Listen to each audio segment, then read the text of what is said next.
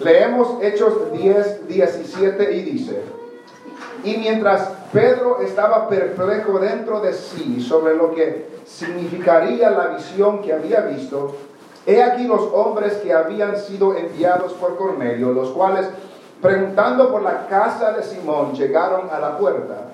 Y llamando preguntaron si moraba ahí un Simón que tenía por sobrenombre Pedro. Y mientras Pedro pensaba en la visión, le dijo al Espíritu, he aquí tres hombres te buscan. Levántate pues y desciende y no dudes de ir con ellos, porque yo los he enviado. Entonces Pedro, descendiendo a donde estaban los hombres que fueron enviados por Cornelio, les dijo, he aquí, yo soy el que buscáis. ¿Cuál es la causa por la que habéis venido?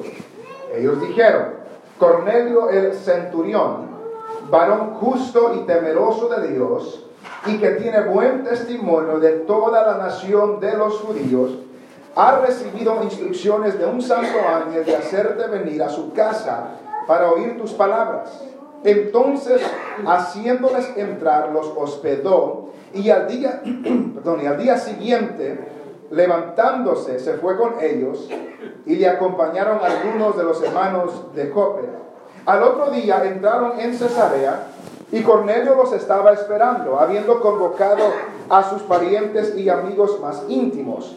Cuando Pedro entró, salió Cornelio a recibirle y postrándose a sus pies, adoró.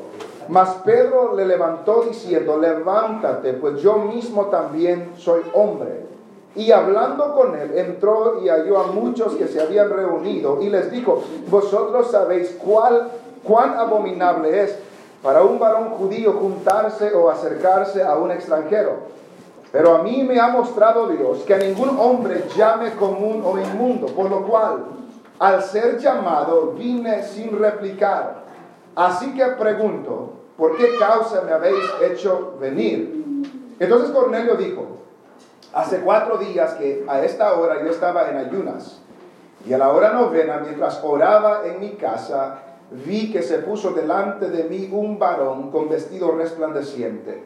Y dijo Cornelio, tu oración ha sido oída y tus limosnas han sido recordadas delante de Dios. Envía pues a Jope y haz venir a Simón, el que tiene por sobrenombre Pedro, el cual mora en casa de Simón, un curtidor junto al mar, y cuando llegue él te hablará. Así que luego envié por ti y tú has hecho bien en venir Ahora pues, todos nosotros estamos aquí en la presencia de Dios para oír todo lo que Dios te ha mandado. Amén. Comenzamos la semana pasada este capítulo 10, un capítulo importante en la historia de la iglesia, en la historia de la Biblia. Dijimos que este relato este todo el capítulo, son los 48 versículos, pero no podemos pasar los 48 versículos en un sermón. Así que la semana pasada vimos los primeros 16 versículos. Hoy estaremos viendo hasta el 33, versículo 33, y la próxima semana estaremos terminando este capítulo. La semana pasada vimos cómo Lucas nos introduce a este hombre que se llama Cornelio. Nos introduce a dos protagonistas que sobresalen en esta historia a, Pedro y a Cornelio. Nos introduce a dos ciudades, a Cesarea y a Jope. Y nos introduce dos visiones, dos experiencias sobrenaturales que ellos tuvieron. Primero estaba el centurión Cornelio en la ciudad de Cesarea.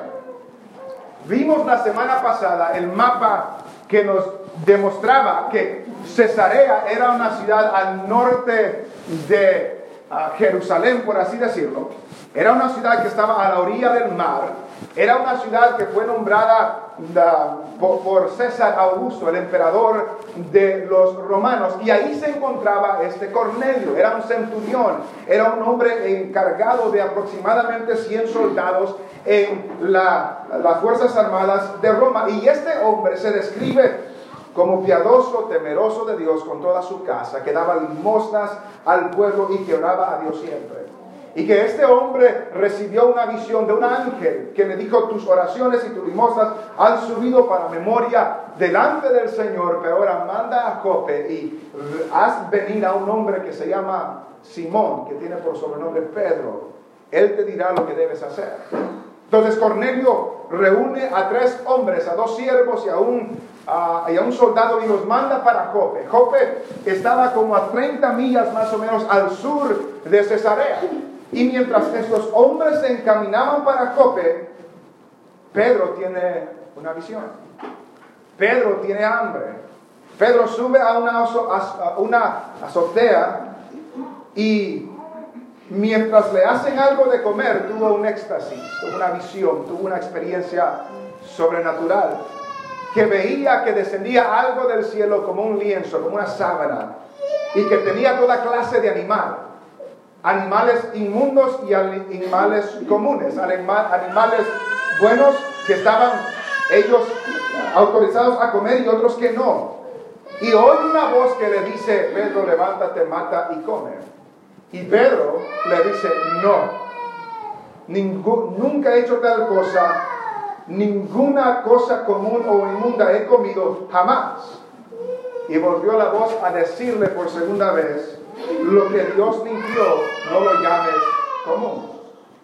Esta voz le estaba tratando de dar una enseñanza que iba más allá de la carne, que iba más allá de los animales que podían o no comer, iba más allá de eso.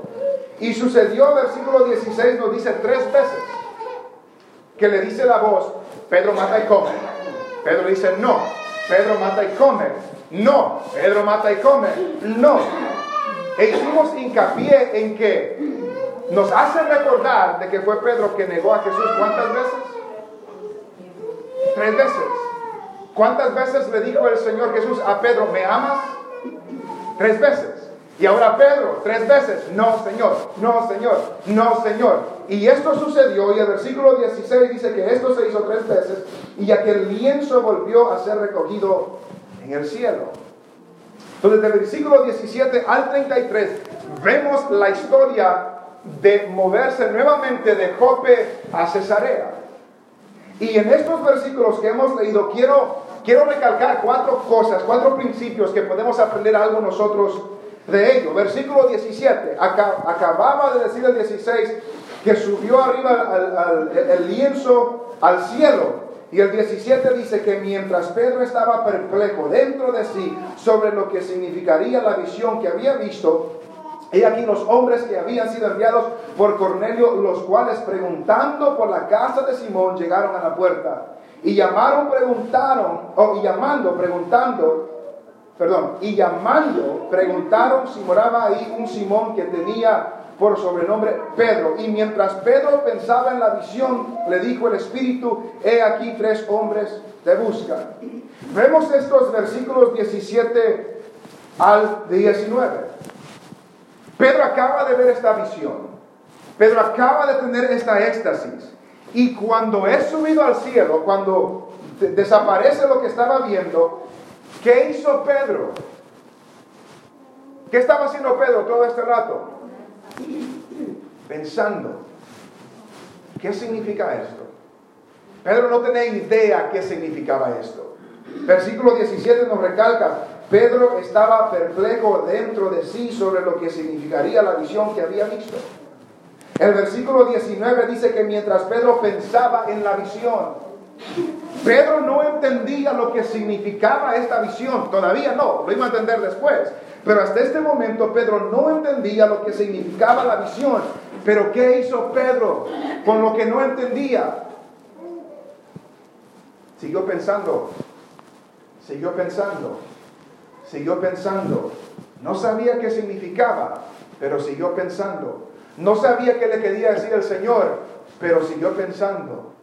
Y yo creo que este es el primer principio que, quiero recalcar de este pasaje. Que aunque Pedro no entendía lo que el Señor le quería decir en ese momento, Pedro no cerró, bueno, no sé qué significa, ok, voy a orar. Bueno, no sé qué significa, entonces voy a ir a comer. No, no. Pedro siguió pensando en lo que el Señor le quiso decir. Y yo no sé usted, pero de seguro ha tenido oportunidades cuando está leyendo la Biblia, está escuchando un sermón o algo, y como que Dios le quiere decir algo, pero usted no sabe lo que es. ¿Y qué es lo que Pedro nos enseña aquí cuando nosotros escuchamos algo en un mensaje, en la palabra, y no entendemos, no sabemos lo que quiere decir? ¿Qué es lo que hacemos nosotros muchas veces? Lo dejamos y seguimos. Nos seguimos meditando en lo que el Señor nos quiere decir. Nos seguimos pensando en lo que el Señor nos quiere hablar. Pedro no entendió lo que significaba, pero Pedro seguía pensando en lo que esto quería decir. Y usted y yo, hermanos, tenemos que tener ese espíritu de curiosidad, ese espíritu de querer saber lo que Dios nos quiere decir. Ese espíritu de pensar en las cosas que no entendemos, pero que el Señor nos va a revelar con el tiempo. No darnos por vencido cuando no entendemos algo. No ponerlo a un lado y olvidarlo simplemente porque no lo entendemos o no lo captamos. No. Que seamos como Pedro. Pensemos, meditemos en lo que el Señor nos quiere decir y como veremos hoy, a Pedro se le reveló lo que significaba esta visión. Y si el Señor nos quiere decir algo a nosotros, aunque en el momento no lo intentamos, sigamos pensando, sigamos meditando, sigamos orando, sigamos pidiendo luz, pidiendo dirección, leyendo la palabra del Señor para que el Señor nos ilumine lo que Él nos quiere decir. Pedro siguió pensando. Y mientras él estaba pensando, los hombres que habían sido enviados por Cornelio, los cuales preguntando por la casa de Simón llegaron a la puerta. Dijimos la semana pasada que el ángel simplemente le dijo a Cornelio, ve o manda a hombres a, a, Jope y haz venir a Pedro. Está en la casa de un Simón curtidor, pero no le dijo dónde estaba la casa.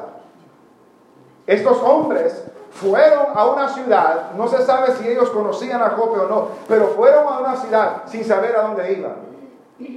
Ellos simplemente sabían, andamos buscando a un hombre que se llama Simón el curtidor. Y notamos que dice ahí, sido enviado por Cornelio, preguntando por la casa de Simón. Ellos no sabían, pero preguntaron. Ellos no sabían dónde estaba la casa, no tenían las direcciones exactas, pero preguntaron, ¿dónde está Simón? ¿Dónde está Simón? ¿Dónde está Simón? Y como preguntaron, llegaron a la casa y llamando, versículo 18, preguntaron si moraba allí un Simón que tenía por sobrenombre Pedro. Y mientras Pedro pensaba en la visión, recalcamos, Pedro seguía tratando de averiguar lo que significaba lo que el Espíritu o lo que la voz le quería enseñar, le dijo el Espíritu, he aquí tres hombres te buscan. ¿Cómo, ¿Cómo le habló el Espíritu a Pedro? ¿Escuchó una voz Pedro? ¿Era simplemente algo que sintió en lo interior? No se nos dice la Biblia. Simplemente nos dice, el Espíritu le dijo, Simón, he aquí tres hombres que buscan. Versículo 20. Levántate pues y desciende y no dudes de ir con ellos, porque yo los he enviado. Pedro todavía estaba en la azotea, por eso le dice desciende. Pero note las palabras del Espíritu a Pedro. Tres hombres te buscan. Levántate pues y desciende y no dudes de ir con ellos. ¿Por qué? ¿Por qué no debe dudar? Porque yo los he enviado. Pero cuando leemos la historia, ¿quién envió a estos tres hombres? Cornelio. ¿Y quién le mandó a Cornelio? El ángel. Entonces, hasta este momento no se nos dice nada que es el Espíritu quien había mandado a estos tres hombres. Lo que sí sabemos es que un ángel se le apareció a Cornelio. El ángel le dijo a Cornelio, manda a traer a, Pedro de Jope. Y este Cornelio mandó a tres hombres, pero cuando el Espíritu le habla a Pedro, el Espíritu le dice, yo los he enviado. ¿Será que el Espíritu se estaba llevando el crédito que le pertenecía a Cornelio al ángel? No. El punto aquí que todo lo que sucede viene de Dios. Todo, especialmente para los cristianos. Todo lo que nos sucede viene de Dios. Dios puede usar a ángeles, Dios puede usar a otros hermanos de la iglesia, Dios puede usar a cualquier persona que Él quiera para llevar a cabo su propósito, pero el origen, la fuente de todo lo que sucede viene de Dios. El Espíritu dice, yo los he mandado.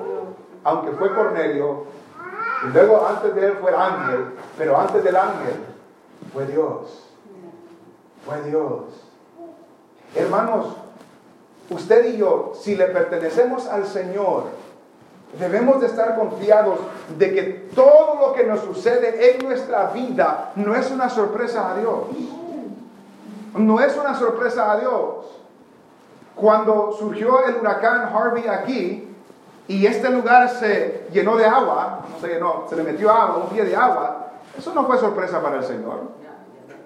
Él ya sabía. Cuando usted pierde su trabajo, eso no es sorpresa para el Señor, Él ya sabía. Cuando algo bueno le sucede, eso no es sorpresa para el Señor, Él ya sabe. Él es la fuente de todo eso. Cuando algo malo a nuestros ojos nos sucede, Él ya sabe, de Él vienen todas esas cosas. El Espíritu le dijo a Pedro, no dudes, no te preocupes, no los conoces, no sabes quiénes son, pero no dudes, ve con ellos porque yo los he mandado. Todo esto lo estaba entretejiendo el Señor para traer salvación a los gentiles. Yo los he mandado.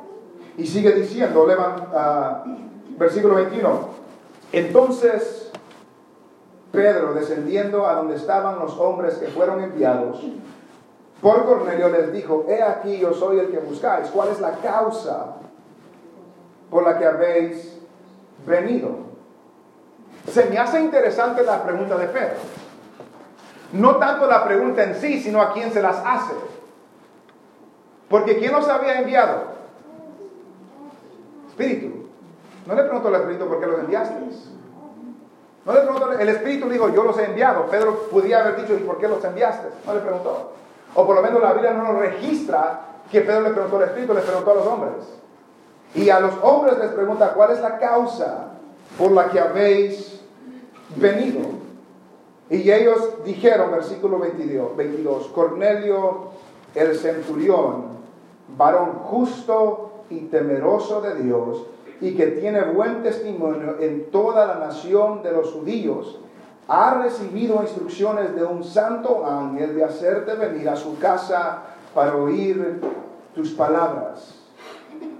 Note la descripción de estos siervos. ¿Cómo describen estos siervos al centurión? Justo y temeroso de Dios que tiene buen testimonio de toda la nación de los judíos. Ese era el testimonio de los que estaban a cargo de él. Eso era el testimonio de los que recibían instrucciones o mandatos o órdenes de Cornelio. Y la descripción de ellos es la misma que nos da Lucas. Cornelio era justo. Cornelio era piadoso. Cornelio era temeroso de Dios. Cornelio era dadivoso con limosnas al pueblo, por eso tenía buen testimonio con el pueblo judío. Pero como dijimos la semana pasada, Cornelio aún tenía un problema. No conocía a Jesús. Era piadoso, era bueno, era temeroso de Dios, daba limosnas, hacía todas estas cosas buenas, pero no conocía a Jesús y no nos vayamos, dijimos la semana pasada, a engañar a nosotros mismos pensando que si hacemos todas estas cosas estamos bien. Si las hacemos y no conocemos al Señor, no estamos bien. Si las hacemos y conocemos al Señor, gloria a Dios. Pero si no conocemos al Señor, estamos al igual que Cornelio, que necesitamos que alguien venga a hablarnos las palabras de Dios en nuestras vidas. Cornelio era bueno, Cornelio era justo, Cornelio era temeroso de Dios, buen testimonio en toda la nación de los judíos. Recibió instrucciones de un santo ángel de, de hacerte venir a su casa para oír tus palabras. Y termina el relato en Jope diciendo, entonces, haciéndoles entrar, los hospedó. No era casa de él, recuerden. Era casa de Simón Curtidor y los hospedó. Y al día siguiente, levantándose, se fue con ellos y le acompañaron algunos de los hermanos de Jope. Hechos 6 nos dice que fueron seis hermanos. Entonces, miren lo que está sucediendo. Recuerden lo que dijimos acerca de ah, la comida común y la comida inmunda la semana pasada. Esto tenía que ver con ah, la ley de Moisés, tenía que ver con estar puros delante del Señor para participar en los servicios del templo, para participar en los sacrificios. Y si ellos estaban inmundos, no podían participar. Tenían que hacer otro sacrificio para purificarse. Pero dijimos la semana pasada que las cosas con Pedro estaban cambiando. Porque ¿dónde estaba Pedro? ¿Dónde estaba quedándose Pedro? ¿En la casa de quién? Simón, curtidor. ¿Y se acuerdan qué es lo que hace el curtidor? Trabajaba con animales muertos. Tomaba el cuero de animales muertos y lo hacía piel para hacer diferentes cosas. Y en la ley, el que tocaba animal muerto era inmundo. Pero ahí estaba Pedro. Y además, ahora llegan tres gentiles. Llegan tres gentiles a la casa de Simón Curtidor, que estaba inmundo, y Pedro los recibe y los hospeda en la casa. Porque después dice, saben que es abominable que judíos y gentiles se junten, pero él ya los había recibido. Algo estaba cambiando en Pedro. Algo estaba haciendo Dios en la vida de Pedro. Entonces el 23 nos dice que al día siguiente se fue con ellos y le acompañaron algunos de los hermanos de Jope. Total iban 10. Seis hermanos de Jope, iba Pedro y los tres que vinieron de Cesarea. Iban 10. Iban 10 en camino de nuevo para Cesarea, y por la costa. El versículo 24 nos dice, al otro día entraron en Cesarea. Se dice que era un viaje como de 10 horas caminando. Y Cornelio los estaba esperando. Me pregunto yo, ¿qué hablaron en el camino?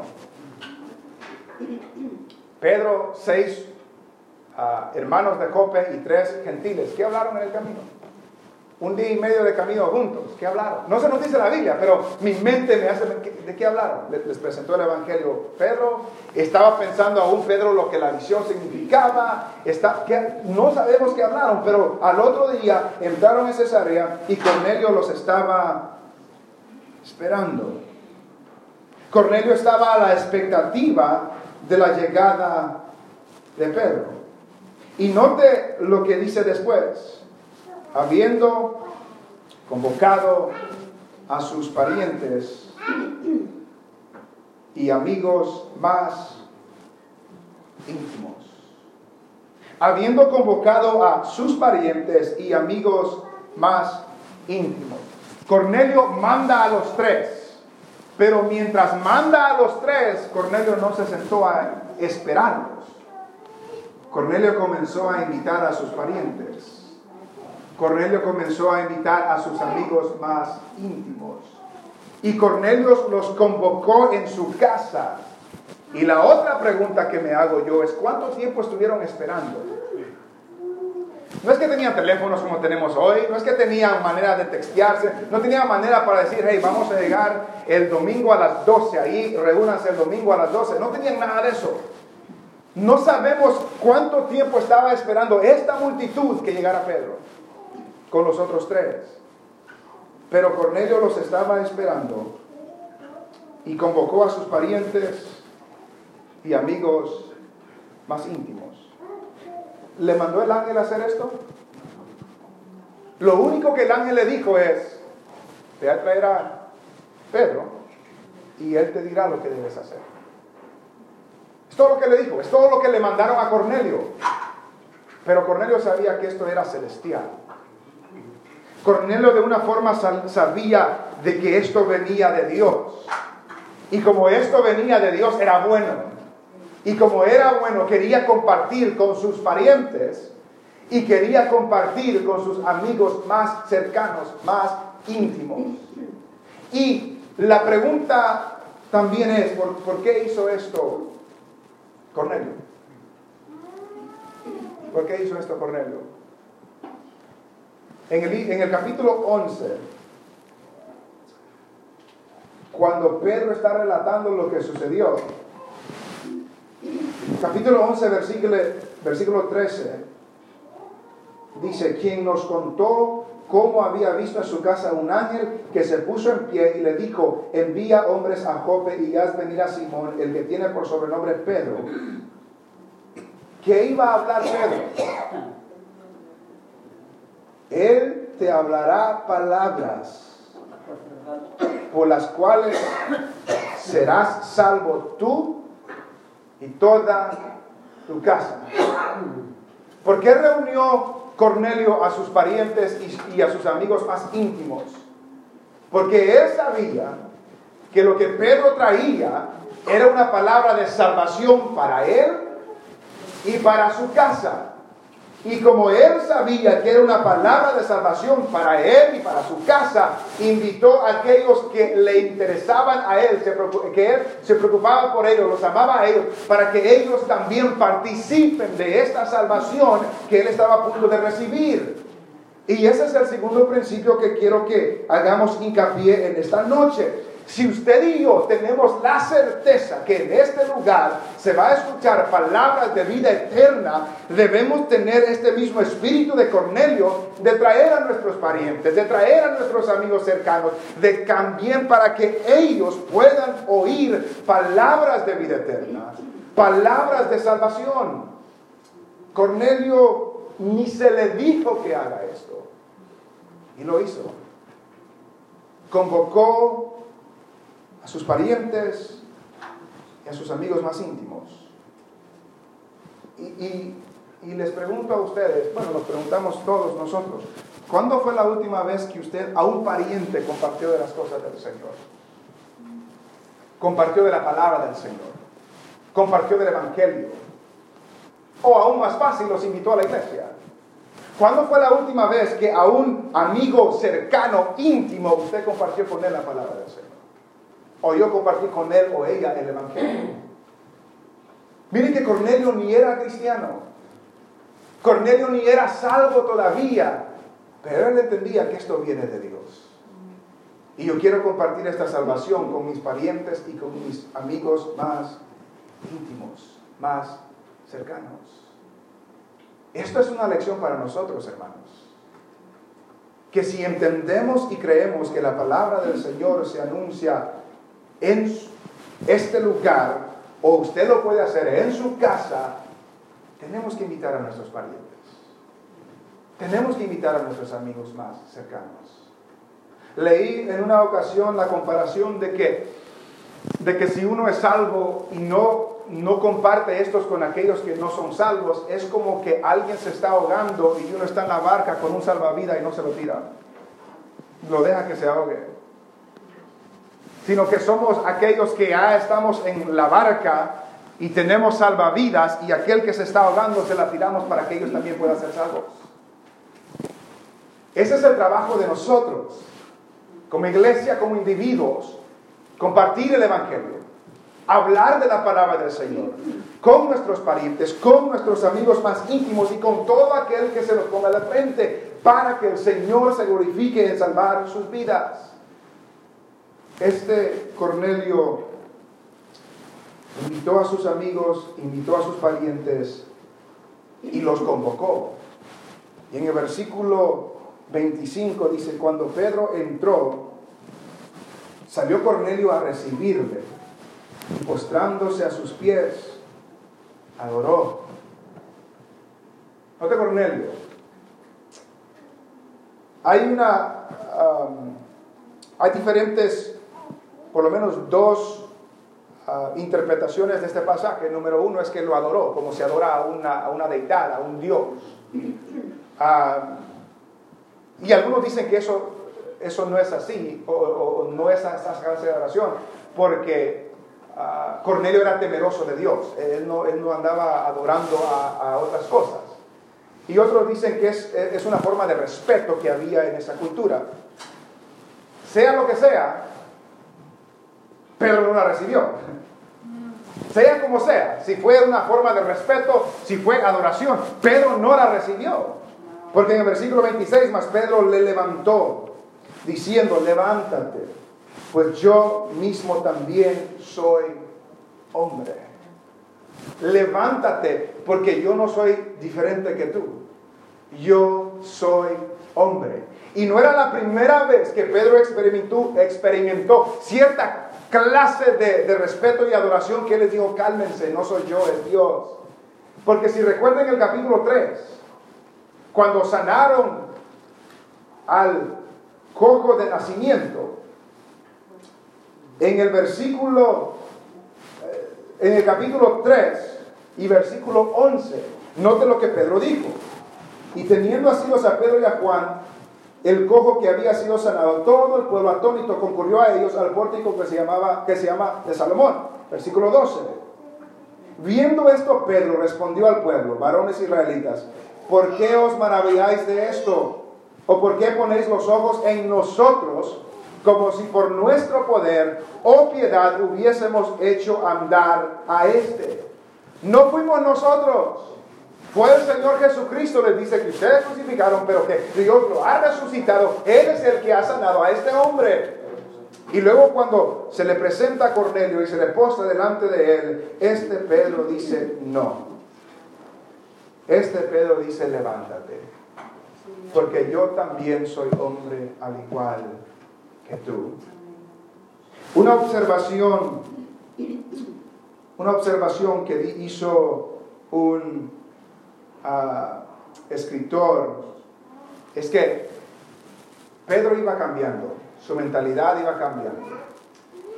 Él dijo que rechazó los dos extremos que se hacen con los seres humanos. Número uno, rechazó ser adorado porque a un ser humano no se le debe de adorar. Rechazó eso. Y también rechazó la idea de tratar a un gentil como un perro, por así decirlo. Tratarlo mal, rechazarlo. No, levántate. Tú y yo somos iguales. Yo soy hombre al igual que tú. Versículo 27. Y hablando con él entró y halló a muchos que se habían reunido. Les dijo, vosotros sabéis cuán abominable es para un varón judío juntarse o acercarse a un extranjero. Pero a mí me ha mostrado Dios que a ningún hombre llame común o inmundo, por lo cual al ser llamado vine sin replicar, así que preguntó, pregunto, ¿por qué causa me habéis hecho venir? Lo número uno que vimos hoy es que no dejemos de pensar en las cosas que no entendemos, que seamos como Pedro, seguir pensando, meditando que el Señor nos va a iluminar tarde o temprano. Número dos, que nosotros seamos como Cornelio de invitar a nuestros parientes y a nuestros amigos íntimos para oír la palabra del Señor. Y aquí vemos el número tres, de que pongamos por obra lo que aprendemos de Dios. Que pongamos por obra lo que aprendemos. Pedro cuando entró le dijo, ustedes saben qué abominable es que un judío se junte con un gentil o con un extranjero. Pero, ¿qué dijo, qué dijo Pedro? Pero a mí me ha mostrado Dios que ningún hombre llame común o inmundo. Entendió la visión. Entendió lo que le quería decir la voz cuando decía mata y come. No, lo que Dios limpió, no lo llames común. Él la entendió. Y como la entendió, recibió esa enseñanza que hizo Pedro. Por lo cual, al ser llamado, vine sin replicar. Así que pregunto, ¿por qué causa me habéis hecho venir? Puso por obra lo que había aprendido. Puso por obra lo que había aprendido. Y usted y yo, hermanos, lo hemos dicho en otras ocasiones, podemos, podemos pasar años recibiendo buena palabra. Pero si no la ponemos por obra, nos engañamos a nosotros mismos. Es lo que dice la palabra del Señor. Santiago me dice, si quiere vamos a Santiago, Santiago capítulo 1.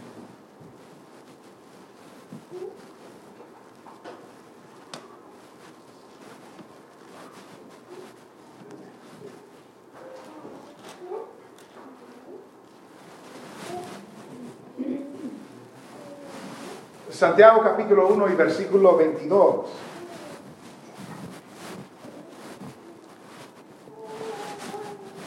Santiago 1, 22 dice, pero sed hacedores de la palabra y no tan solamente oidores, engañándoos a vosotros mismos. Note lo que dice. Ser hacedores, no solamente oidores. Pedro entendió la enseñanza a la que le quería la voz. Y como entendió, la puso por hora porque fue. A donde antes no iba, ahora fue porque entendió lo que el Señor le quería decir. Pero sed hacedores de la palabra y no tan solamente oidores, engañándoos a vosotros mismos. Porque si alguno es oidor de la palabra, pero no hacedor de, de ella, este es semejante al hombre que considera en un espejo su rostro natural. Porque él se considera a sí mismo y se va y luego olvida cómo era. Mas el que mira atentamente en la perfecta ley, la de la libertad, y persevera en ella, no siendo oidor o olvidadizo, sino hacedor de la palabra, este será bienaventurado en lo que hace. Es bueno escuchar buena palabra, ese es un buen principio, eso es un buen fundamento. Pero al escuchar buena palabra y nunca la ponemos por obra, nos estamos engañando a nosotros mismos. Nos estamos engañando a nosotros mismos. Eso es lo que la palabra me dice de, tapa a tapa. Cuando Hebreos 11 me habla de aquellos hombres que caminaron por fe, es porque le creyeron a Dios y luego pusieron en práctica esa fe que tenían en Dios. Pedro no entendió, al fin Dios le iluminó y como Dios le iluminó, él hizo algo con lo que había aprendido. Usted y yo debemos de oír buena palabra, gloria a Dios, pero de también ponerla por obra. Si no la ponemos por obra, nos estamos engañando a nosotros mismos. Si no estamos compartiendo lo que estamos aprendiendo, estamos engañándonos a nosotros mismos. Si no estamos obedeciendo lo que Dios nos manda hacer, estamos engañando a nosotros mismos. Pedro fue porque aprendió lo que Dios le quería enseñar. Y aún cuando fue, les dice a ellos, ¿por qué me, me hicieron venir?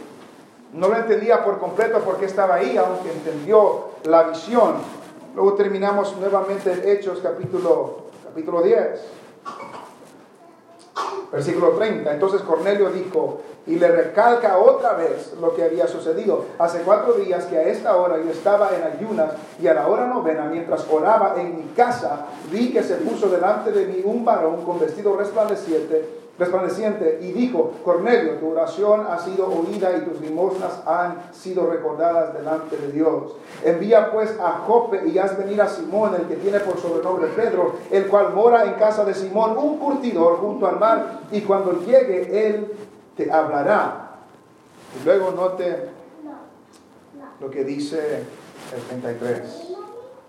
Así que luego envié por ti y tú has hecho bien en venir.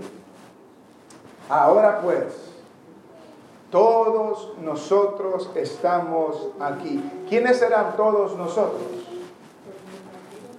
Cornelio, su casa, sus parientes y sus amigos íntimos. Todos nosotros estamos aquí. ¿Dónde? ¿Qué dice ahí dónde estaba? En la presencia de Dios. ¿No eso? Todos nosotros estamos aquí en la presencia de Dios. ¿Por qué estaban en la presencia de Dios? No estaban en un templo, no estaban en una iglesia, no estaban en una sinagoga, ni estaban en un hogar cristiano. Estaban en la casa de un gentil que todavía no había sido salvo que tenía buen testimonio, pero que aún no conocía al Señor. Sin embargo, Él dice, aquí estamos en presencia de Dios. ¿Qué hacía de que ellos estén en la presencia de Dios? ¿Qué es lo que ah, indicaba de que ellos estaban en la presencia de Dios? No sé si, se ha hecho esa pregunta usted en este pasaje. ¿Por qué estaban en la presencia de Dios? Yo creo que estaban en la presencia de Dios porque su palabra estaba a punto de ser anunciada, predicada. Estamos aquí en la presencia de Dios para oír todo lo que Dios te ha mandado. La presencia de Dios no es un lugar. La presencia de Dios, recordamos hermanos que Dios no habita en templos hechos por manos humanas. La presencia de Dios no es un lugar. En este contexto la presencia de Dios es donde está su palabra. Aquí estamos en la presencia de Dios, dice. Porque vamos a escuchar todo lo que Dios te ha mandado. Muchos de los comentarios que leí decían lo mismo de este. ¿A qué predicador no le gustaría una audiencia como esta? Todos estamos aquí, todos se reunieron, estamos aquí en la presencia de Dios, reverencia a la presencia de Dios, para oír lo que Dios te ha mandado que digas. Que cuando usted y yo nos acercamos a un lugar donde se va a exponer la palabra del Señor y que es la palabra del Señor, estamos en la presencia del Señor. No podemos separar a Dios de su palabra. No podemos separar a Dios de su palabra. Pedro iba con un mensaje de salvación. De una u otra forma, Cornelio entendió que era salvación que venía y por eso estaban atentos para escuchar lo que Dios quería decir por medio de su siervo Pedro. Note la reverencia, note el respeto, note la atención, note cómo están ellos con la ansiedad de escuchar palabra de Dios. Cuando usted viene aquí, tiene en mente que va a escuchar palabra de Dios. Tiene en mente que está en la presencia de Dios. No porque sintió escalofríos, sino porque aquí está la palabra del Señor. Porque aquí se predica la palabra del Señor. Cornelio tenía una reverencia y ni era cristiano. Tenía una reverencia a lo que Dios estaba a punto de hacer. Estamos aquí en la presencia de Dios para oír todo lo que Dios te ha mandado. Esa es la actitud que usted y yo debemos de tener cuando nos acercamos o a la iglesia o a un estudio o cualquier lugar donde se nos va a enseñar la palabra del Señor. Estar reverentes, estar alertas, estar atentos, estar dispuestos a escuchar lo que Dios nos quiera decir. Cornelio reunió a sus parientes, y a sus seres queridos porque iba a escuchar palabra de Dios. Usted y yo debemos aprender lo mismo. Reunir parientes, reunir amistades para que escuchen la palabra del Señor, para que escuchen el Evangelio de Jesucristo. Y yo creo que estos cuatro principios o puntos, número uno, no darnos por vencidos cuando no entendemos algo, que meditemos en lo que Dios nos quiere decir. Que tarde o temprano el Señor nos va a iluminar. Número dos, que como Cornelio invitó a sus seres queridos y parientes a escuchar la palabra del Señor, que usted y yo tengamos esa misma dinámica de traer a aquellos a, a escuchar la palabra del Señor que nos rodean. Número tres, poner por obra lo que aprendemos. Poner por obra lo que aprendemos no solamente oidores olvidadizos, sino también hacedores de la palabra del Señor. número cuatro, tener un respeto, una reverencia a la palabra del Señor. Entender que donde está su palabra, ahí está Dios. Donde está su pueblo, ahí está Dios. Pero en este contexto es donde está su palabra, ahí está la presencia del Señor. Y usted y yo nos acercamos con reverencia a la presencia del Señor para oír lo que Dios tiene para cada uno de nosotros.